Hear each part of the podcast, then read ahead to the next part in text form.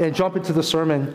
Uh, last week, uh, last week, Pastor Albert preached on the Good Shepherd, and he talked about how, you know, we live in a world where there's many voices, and that's true.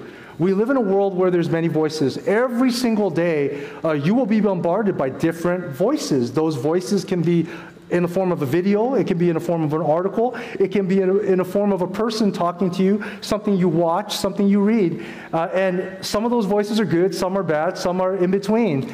And every voice is vying for your attention. Some voices are trying to sell you a narrative, trying to convince you, trying to win you over emotionally, trying to convince you of good causes and bad causes. And sometimes when there's too many voices in this world because, because of social media, everybody with a smartphone has a platform to share their voice. As a result, we live in a world of anxiety. We live in a world of fear. We live in a world of everyone sharing their own opinion. And that's when, as Christians, we need to be reminded that the most important voice that we need to listen for is the voice of our Good Shepherd. And that's the voice of Jesus Christ. And I know this was shared last week, but that voice has been documented for us in 66 books, and we have this in a closed canon as our Holy Bible. The scriptures show us objectively the voice of God. But then when it comes to application, that's when the Word of God speaks objective truth, but how it applies to each and every one of us is a little different. And that's where we have the Holy Spirit. We don't just have 66 books, words on a page, but we, each of us as believers, we have the Holy Spirit that then takes His inspired Word and instructs us. And so, part of understanding what it means that Jesus is our good shepherd is how he shepherds us. How he shepherds us is he points us to his word. And he makes it very clear in John chapter 10 that those who are his sheep will hear his voice and they will recognize his word. Not just corporately, not, will they, not only will they recognize that he's the Messiah, but personally, he calls his sheep by name. So, he, so his sheep will recognize what he wants to speak to you and me specifically, individually. And those who can't hear his voice are not his sheep yet. Some will never be his sheep. Those who reject his voice and, and, don't receive him, they are not part of his flock. And so that brings us in to the, today's passage. Today is uh, part two of the Good Shepherd narrative and passage. And so I've entitled our time together, Securing His Flock While Surrounded by Wolves. Securing His Flock While Surrounded by Wolves. So if you have God's Word, will you please meet me in John chapter 10? John chapter 10, verses 22 to 42. John chapter 10. And in John chapter 10, rather than having some major points like Roman numerals. Instead, you'll see three themes, and we're going to go consecutively through the passage, but you'll see three three themes that make a pattern. And what you see is the enemies of God, the Son of God, and the people of God. So, really simple. Three things, three patterns that you see that arise is that John shows us these are the enemies of God, this is the Son of God, and these are the people of God. And so we're going to jump right in. Starting in verses 22 to 24, you see in John 10, 22 to 24, you see the enemies of God. So let, let me just dive in and read the verse to us, read the passage to us. These first three verses. At the time the feast of dedication took place at Jerusalem, it was winter. And Jesus was walking in the temple in the colonnade of Solomon. So the Jews gathered around him and said to him, How long will you keep us in suspense? If you are the Christ, tell us plainly. Tell us plainly.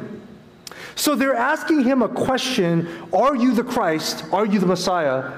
And you already know that the people gathered around him, these aren't his disciples specifically. His disciples might have been in earshot of this, but these are Jews. A lot of them are Pharisees, and they are not really interested in his answer because he's already shown his sheep that he is the Messiah through his words and through his works. So they're asking him, Tell us plainly, because they want to nail him of blasphemy. But a little bit of the context is that the Feast of Dedication in verse 22, uh, this is not actually an Old Testament celebration, but this is a Jewish traditional celebration. We refer to this as Hanukkah. And so Hanukkah does take place in wintertime. This is Hanukkah. And Hanukkah celebrates when, when the, the Jews had victory, when Israel had victory over the evil Syrian king named Antiochus Epiphanes. Uh, Antiochus Epiphanes, uh, he was an evil ruler that suppressed the Jews and he ransacked their temple and practiced a lot of sacrilegious uh, did a lot of sacrilegious acts in the Jewish temple. So around 164 BC, during that around that time, the Jews had victory and they they cleansed the temple and they rededicated the temple. And so Hanukkah celebrates that time. And so it was around this time when Jesus was walking in the colonnade of Solomon, which was a large porch area. This is not your southern porch that you see in a country music video, but this is really where the early church gathered in Solomon's porch. And so when the early church in Jerusalem gathered in the book of Acts, there was this place called Solomon's porch. It was like a large area where people would gather for worship or gathering, and that's where they met. Okay, so Jesus was walking in the temple and, and, and, he was just walking around, and so the Jews gathered around him, and that's where they questioned him. But these are the enemies of God. And we know this because very quickly, very quickly, later when you jump down uh, to verse 31, you'll see that these are the same Jews. It doesn't say these are different Jews, that they pick up stones again to stone him. And when this says stone him, it's not talking about in a California way. When people say, I'm going to get stoned, they're talking about something that Christians don't really support. That's a California thing. Uh, but this is talking about picking up rocks and to kill him. So just in case you missed that, okay? Um, but if you look at the second theme you see, is the first we saw these are the enemies of God. They're surrounding the good shepherd.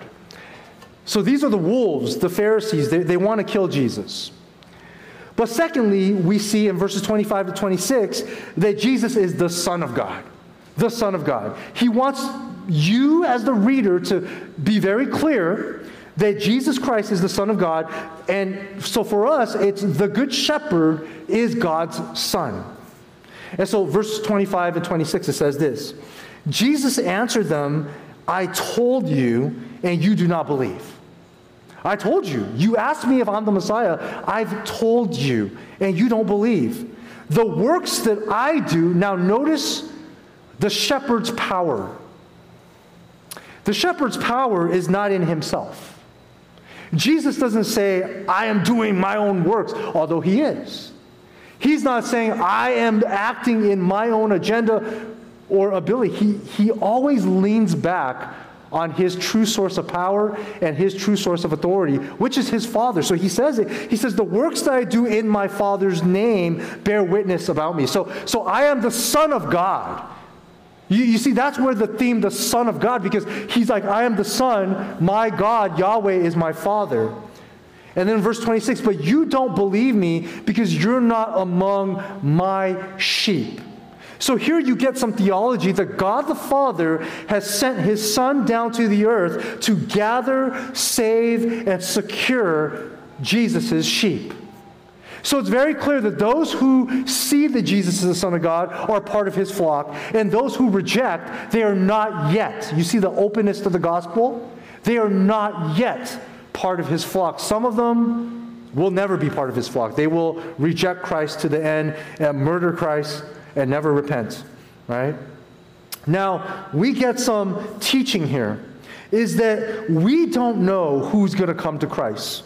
But God knows exactly who's going to come to Christ. Jesus, with this language, you are not among my sheep. But wait, God, I thought it's all about evangelism. Yes, it, it is. Jesus says, Come to me, all who want to come. But it's very clear here only the sheep will come. Some of the sheep are not yet saved but they will come. They will hear the voice of the shepherd and they will come. Some will never come, but we don't know, but God knows. So Jesus comes down to the earth and he already knows. His father knows.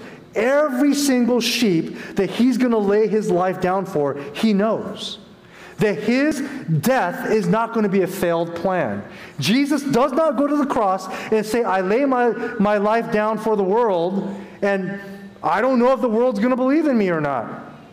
Jesus says, I lay my life down for my sheep, that they're going to believe. It's going to be effective. My atonement's going to be definite. It's going to apply to those who I came to die for. So Jesus is very certain. Now, what that does for you and me is it gives us security. It doesn't give us physical security. Because physically, as we know, anything can happen in this world. But it gives us spiritual security because Jesus' death not only does it save us from sin, but it gives us eternal salvation in his sheep. I want you to see how strong the language is. So you see the enemies of God, they want to kill the good shepherd. You see the Son of God is the good shepherd. And third, you see the people of God are the people of the good shepherd. The people of God are God's flock. So you see this in verses 27 to 30 very clearly. Notice what it says once again. Jesus is repetitive. He says, My sheep. Notice, he doesn't say the world. He says, My sheep hear my voice. I know them. They follow me. Somebody needs some shepherding over there. I, I hear that. I'm, I'm, like, is that my kid? you, you, you can hear someone crying over there. Um, my sheep hear my voice. I know them. Jesus knows the unsaved sheep that he's going to save and the people who are already saved. He's like, I know them and they follow me. So Jesus speaks and his sheep gather to him. He goes and he gathers his sheep. I give them, who does he give eternal life to? His sheep. And they will never perish. Wait a minute, what do you mean? No one will snatch them out of my hand. But, but what if I sin my way out of your hands, Jesus? What if I have anxiety and doubt? What if I'm saved, but I begin to question my salvation? What if I'm saved, but my sin struggle seems to show me that I'm, I'm, I'm, I'm not really saved? What if, what if people try to convince me, if you're truly saved, you are secure? It's not you that keeps yourself saved. Even your sin Eventually, if you're truly his sheep, he will sanctify you. Because your salvation and your spiritual security lands and banks on the finished work of Christ when he laid down his life on the cross for you. When he, fin- when he says it is finished, it is done. Nobody can take you out of his hands, not even yourself. And that's what he says. He says, No one will snatch them out, out of my hand. My Father has given them to me, is greater than all, and no one is able to snatch them out of my Father's hand. I and the Father are one. So you see double insurance. Nobody can snatch them out of my hand, Jesus says. And if you're not sure about that, no one can snatch them out of my Father's hand. You see this exchange in the Trinity.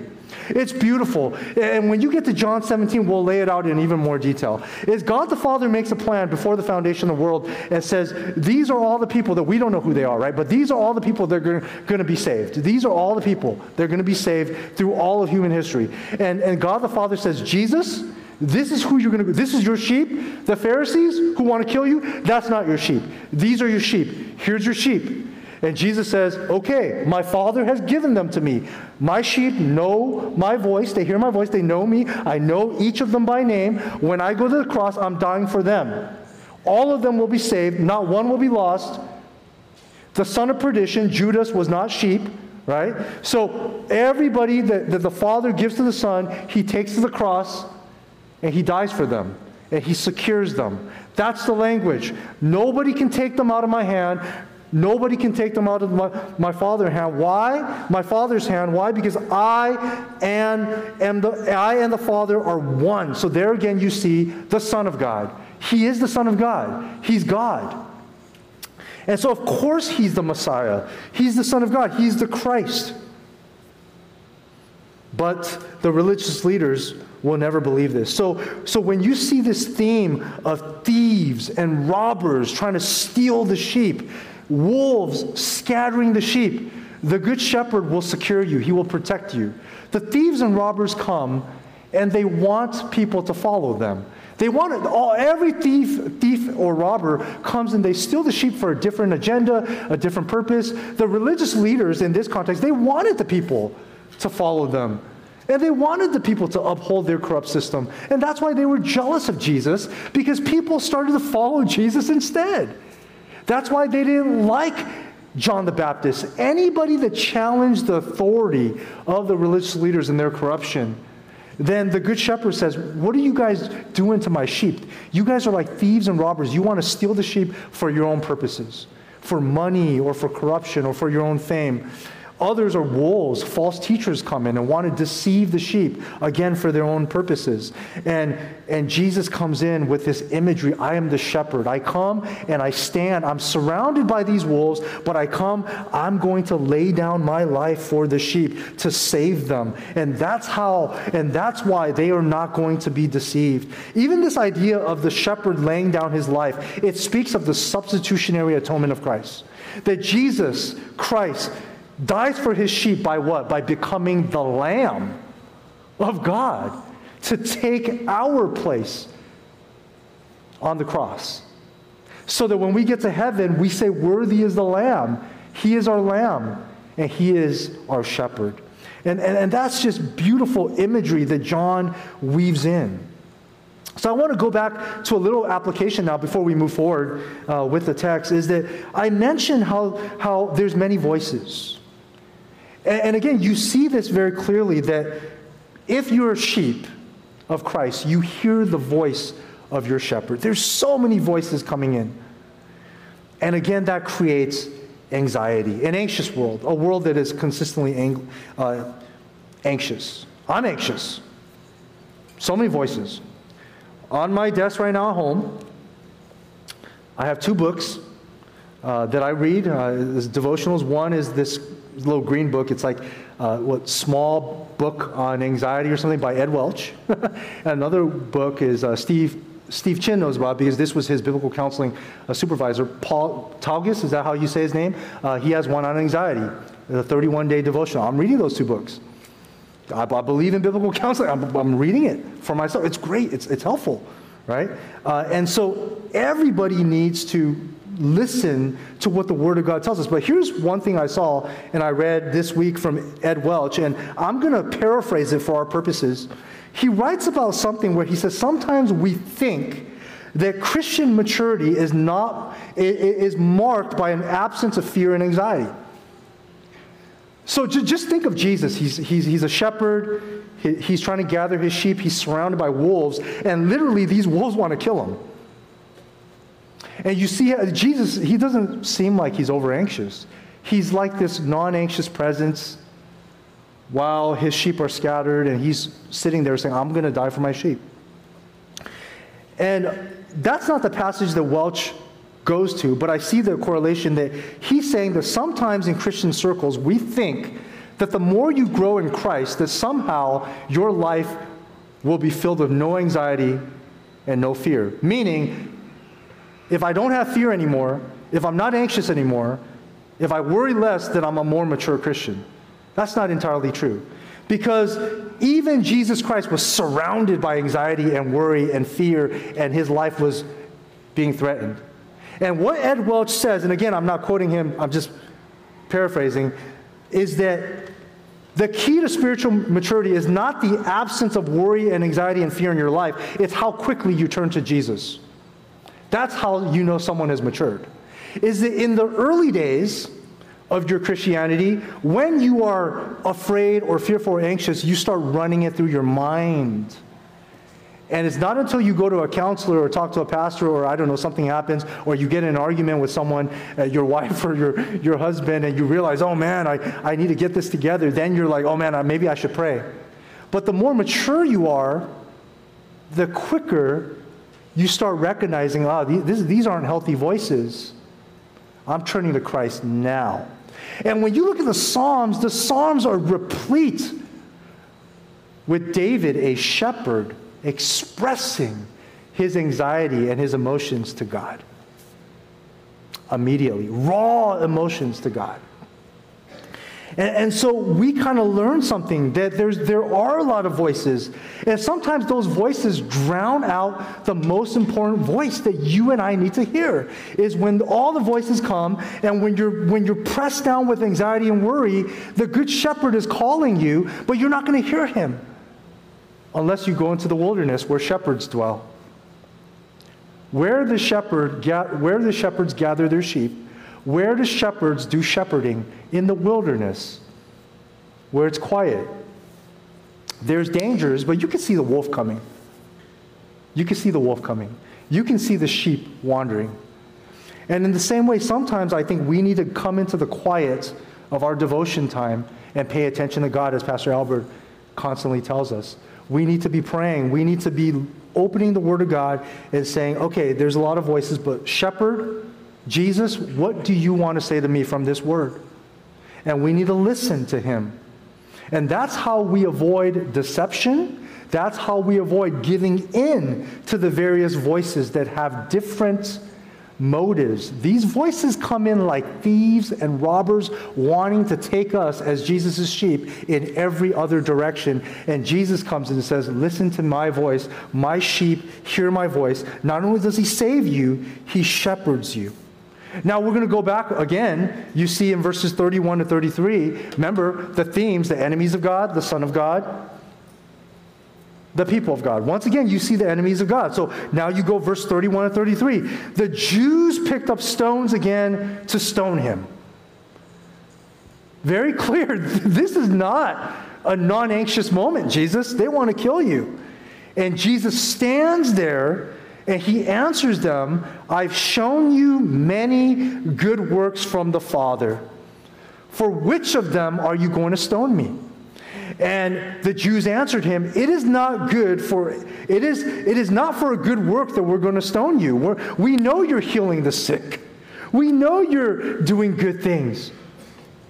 But we want to kill you, but for blasphemy, because you claim to be God. Because you, being a man, make yourself God. But isn't that the gospel?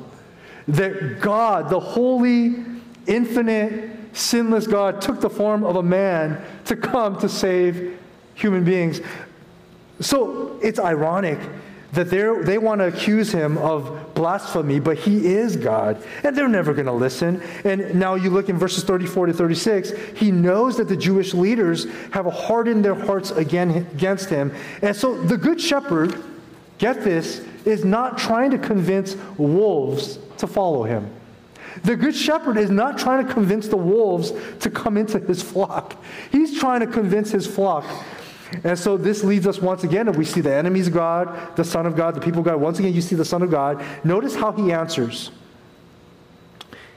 Verse 34 Jesus answered them, Is it not written in your law, I said, your gods, in quotes, meaning that's quoted in the Old Testament. If he called them gods to whom the word of God came, and the scriptures cannot be broken, do you say of him who the Father consecrated and sent into the world, you're blaspheming because I said I'm the Son of God? So, first, verse 34, Jesus refers to the law. And in this context, I know it's confusing sometimes, but in this context, he's not referring to the first five books of the Bible. He's not referring specifically to the books of Moses.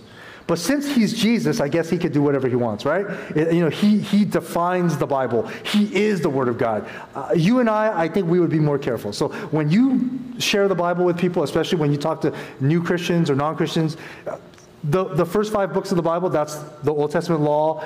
When, if you talk about Jeremiah or something like that, or Isaiah, that's the prophets. Okay, that's the prophets. But Jesus is referring to the entire Old Testament, and that's what he's doing. Uh, and he's referring specifically to Psalm 82, verse 6, which we would call Old Testament poetry. But Jesus says that's part of the, part of the law. So Psalm 82, 6, do I have a slide? I do. Okay, that's huge. What happened to my quotation mark? Anyway. I use an Apple computer. Uh, I think they use a PC system up there. Um, anyway, so um, but I mean, we, our church is moving away from like PC, Mac, and all that. So, so this is the Hope Center, Grace Center, uh, Pray Center still. But maybe I should change my operating system. Anyway, don't don't come and, You know, PC people don't come and talk to me about that. But um, it says, I said, You are gods, Son of the Most High, all of you, right? But notice that it's lowercase g gods. And so what's happening, there's a context here, is actually the context is a rebuke, is that Israel's judges, these are their leaders, they're corrupt. And so God, in kind of an ironic way, says to them, You are gods, meaning you exercise the judgment of God. You represent God, sons of the Most High, all of you. And so Jesus is saying this, ironically, saying to the Pharisees, hey, you guys affirm the Psalms, right? Yes. That's your scriptures, right? Yes. That's authoritative, right? Yes. Well, how come it's okay that your own Bible refers to other human beings as sons of God, but I can't be the Son of God. I am the Son of God. So he's not trying to convince, convince them. He's using in what philosophy we call an argument from lesser to greater. He's saying if you're okay with your fallen leaders being sons of God, then I am God. Why can't I be called the Son of God? And you call me, call me blasphemous? He's not trying to convince him, convince them. He's trying to make a point. And then he says, unless the scriptures are broken, are this, this, and the scriptures cannot be broken. And that's a defense for the absolute truth and validity and inerrancy and infallibility of Scripture. Just that the scriptures are true. Unless the scriptures are abolished, unless the scriptures aren't true, then you can accuse me of blasphemy. And notice that they have no response. The religious, religious leaders have no response. Now, notice once again the theme of the Son of God in verses 37 39. If I'm not doing the works of what? He goes back to who is authoritative? My Father. That's why it's a theme. My Father. He's the Son of God. I'm not doing the works of my Father, then do not believe me. But if I do do them, meaning the works of the Father, even though you don't believe me, at least believe the works that you may know and understand that the Father is in me and I am in the Father. And of course, that is blasphemous to them because he's basically saying he's equal to Yahweh, he's equal to God, he is God. Understand that the Father is in me, the Father's authority, the Father's presence, the Father's identity, the Father's deity. I am in the Father. Now, don't get confused. This is not modalism. I have to say this. It's not the Father morphing into the Son and the Son morphing into the Father and the, and the Father morphing into the Spirit and the Spirit morphing into the Son. No, no, no. It's one God, three separate persons. You want to know more, come to Sunday school eventually. Not the time to talk about this, okay? But it's one God, three separate persons. But, it, but he's talking about the authority of the Father, the plans of the Father the, the aspect of deity is attributed to him. And so, verse 39 again, they sought to arrest him, and he escaped from their hands. it's, like, it's like Jesus is not anxious. He's there. They want to kill him. They pick up a stone. He's like, all right, you're going to crucify me. It's not time for you to stone me yet. It's not time yet. There's going to be a time where I'm going to give myself over to you. It's not time yet. So he conveniently just, how does he always get away? How does he get away? I don't know. And, and, so I'm like, so when I watched one of my favorite shows, they would show, you know, 24 Jack Bauer. I mean, Jack Bauer read the Gospels. Jack Bauer, how he always gets away or he always escapes, you know, somehow, or he gets himself out of a bind. I'm like, that, Jack Bauer stole from Jesus Christ, but Jesus always gets away. But why does he get away? Because it's not, everything's on his sovereign timeline. It's not time for Jesus to die yet. Also, I don't watch TV, so you know how old I am. That's when I used to watch TV. Anyway. So, Jesus knows his sheep are scattered. The religious leaders have scattered the sheep, and the sheep aren't gathered. So, Jesus leaves. And where does Jesus go? He leaves Jerusalem. He leaves the religious center. He leaves the center of Jewish power, and he goes where? He goes to his sheep. He goes to the people of God. So once again, you see the enemies of God surround the Son of God. They want to kill the Son of God. But the Son of God is not trying to, trying to win the wolves. He goes to the people of God. And where are the people of God? So he went away across the Jordan, right? Verse 40. He's not crossing the Jordan to enter into the city of David. He's going away from Jerusalem. He's done with Jerusalem. Judgment upon Jerusalem and Israel. The next time he comes into Jerusalem, guess when that is? Triumphal entry, to go die on the cross. That's it. He's done with the temple system. He's finished with Israel. He's done at this point, right? And he goes to his people and he goes out like the Great Commission to where the people are at. And he goes and he says he went away across the Jordan to the place where John had been baptizing. And this John is John the Baptist. John the Baptist was executed and killed by the Jewish, Jewish leaders, right? John had been baptizing at first, or, or the Jewish fake royalty, I should say instead, um, at first. And there he remained, he dwelled. So Jesus left Jerusalem and he stayed out there, out where shepherds go. And verse 41 many came to him. So, my sheep hear my voice, they come to the shepherd. They hear him, they, they come. And they said, John the Baptist did no sign, meaning John the Baptist didn't do a lot of mir- didn't do miracles. But everything that John said about this man was true. So John the Baptist did his job. He pointed people to Jesus, prepared people to Jesus. He was preparing the sheep for their shepherd. That's what we need to do. We point people back to the shepherd. We aren't the good shepherd. We point people back to the shepherd, like John the Baptist, as a messenger. And we are Baptists, and we point people to Jesus. And then Jesus goes and then they come and say, okay, this is who John the Baptist pointed us towards.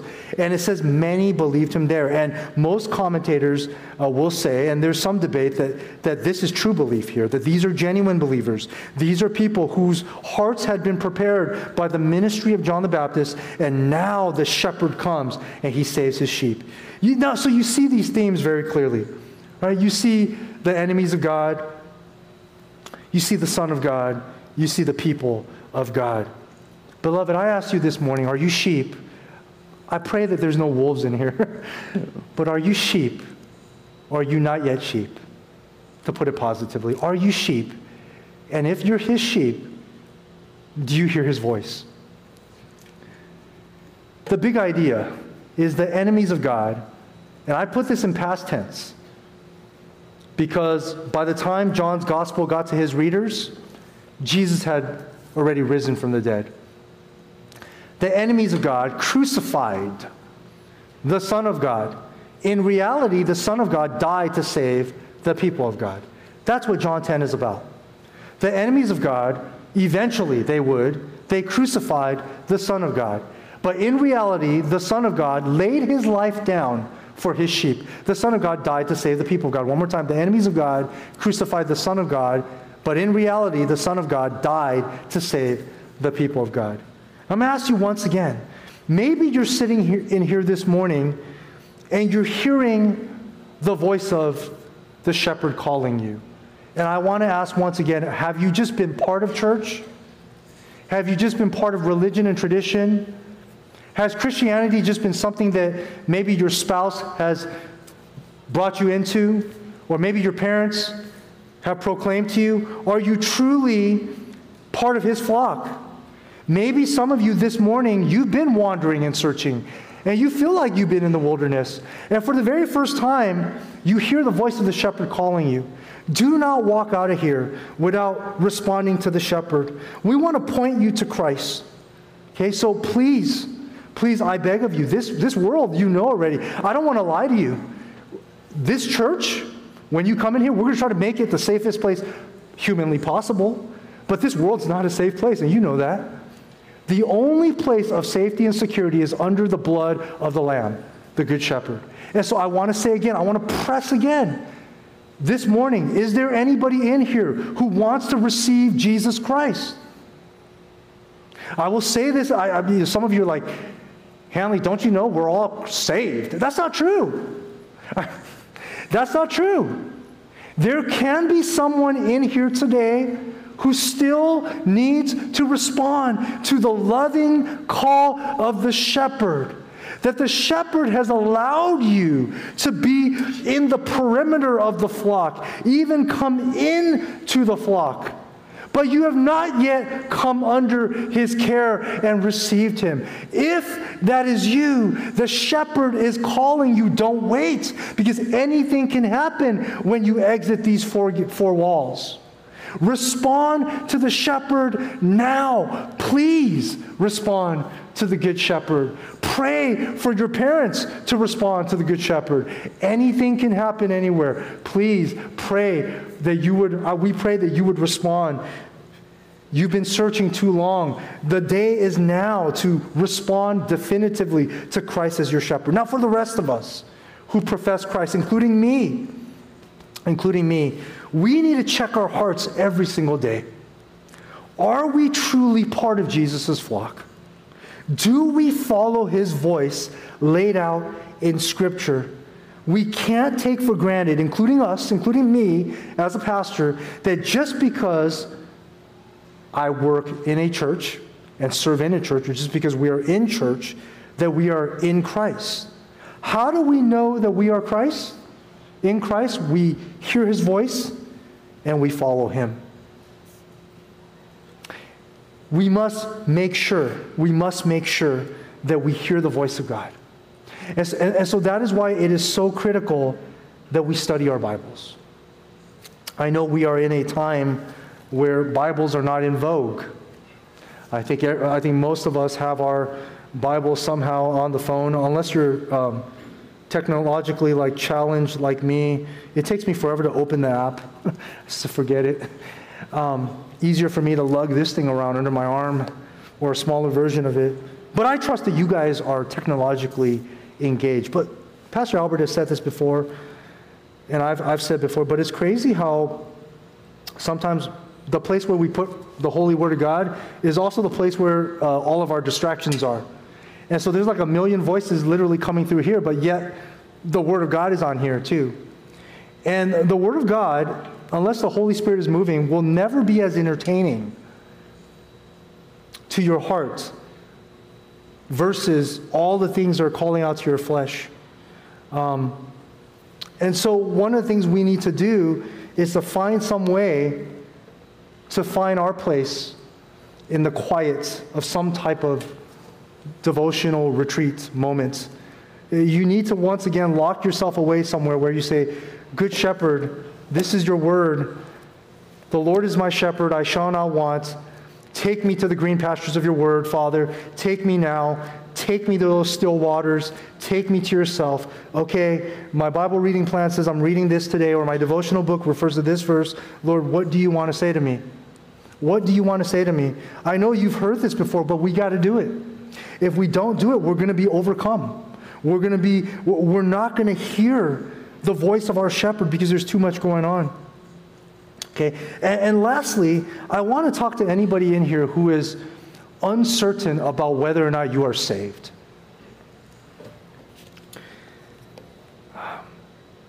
If you have trusted your life to Jesus' death and resurrection and his person and his work, and you still struggle with sin, and so you're saying, you know what, the reason why I doubt my salvation is because I constantly struggle with sin. Repent and turn the corner. You cannot save yourself from your own sin struggle. Jesus saves you. So repent and turn to Him and know that if you want Him, He wants you. And so you have to get past the fence. Okay? You, you got to get past the fence. You can't. Can I use this, Ray? This is your fence. I'm going to move the cable to the middle. Dear God, please forgive me for my sin. Okay, I'm saved.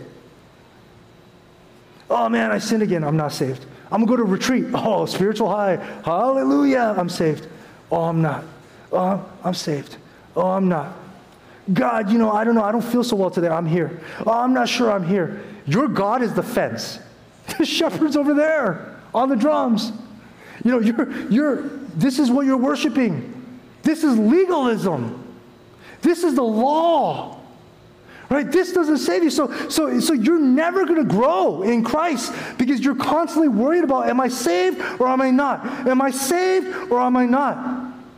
But Jesus has said, nobody can snatch you not away from the fence, not away from the law. Nobody can snatch you away from his hands. No one can snatch you away from the Father's hands, not even your own sin, not even your own struggle. So if you're doubting your salvation, I think it's because your source of security is in the wrong place. It's in the sinner's prayer, it's in the fence, it's in your performance. It's in whether or not you sin or not. And that doesn't save you from your very sin. The only person that saves you is Jesus, so you need to go to him. And then you'll realize, oh man, it was never about me to begin with. It was always about me being in the hands of Christ. And once you're in the hands of Christ, then, yes, there's responsibility where you need to begin to battle sin. But you can't battle sin when you're away from your shepherd. You can't fight off the wolf, you're sheep. So stop questioning whether you're in the fold or out of the fold and go to the shepherd because unless you're in him, you're out of the fold. And so hopefully that makes sense to you. Your security is Christ. So that's why I preach hard receive Christ. Some of you think you're saved, you're not. And you're not because your salvation is your works. Your salvation is that you said the sinner's prayer or that you go to church. Stop it. Go to Christ. Let him secure you. He's the only person who will save you and will convince you that you are his sheep. Let's pray. Father, We pray, Lord, that you would save anyone in here who does not know you as your Lord and Savior. We pray, Lord, for those of us who are saved, that you would hold us fast to yourself. Lord, when we are weak, we pray that you would hold us fast to yourself. We pray, Lord, that you would be our shepherd. Lord, we pray for people who question their salvation and moments like that, that we would not find our security in our performance or the fence of the sheepfold, but instead, Lord, that we would be, we would run into the hands of the shepherd and recognize that you've been holding on to us. So I pray, Lord, that you would uplift those who are trying to save themselves and comfort them in ways that only you can. It's in Jesus' name that we pray.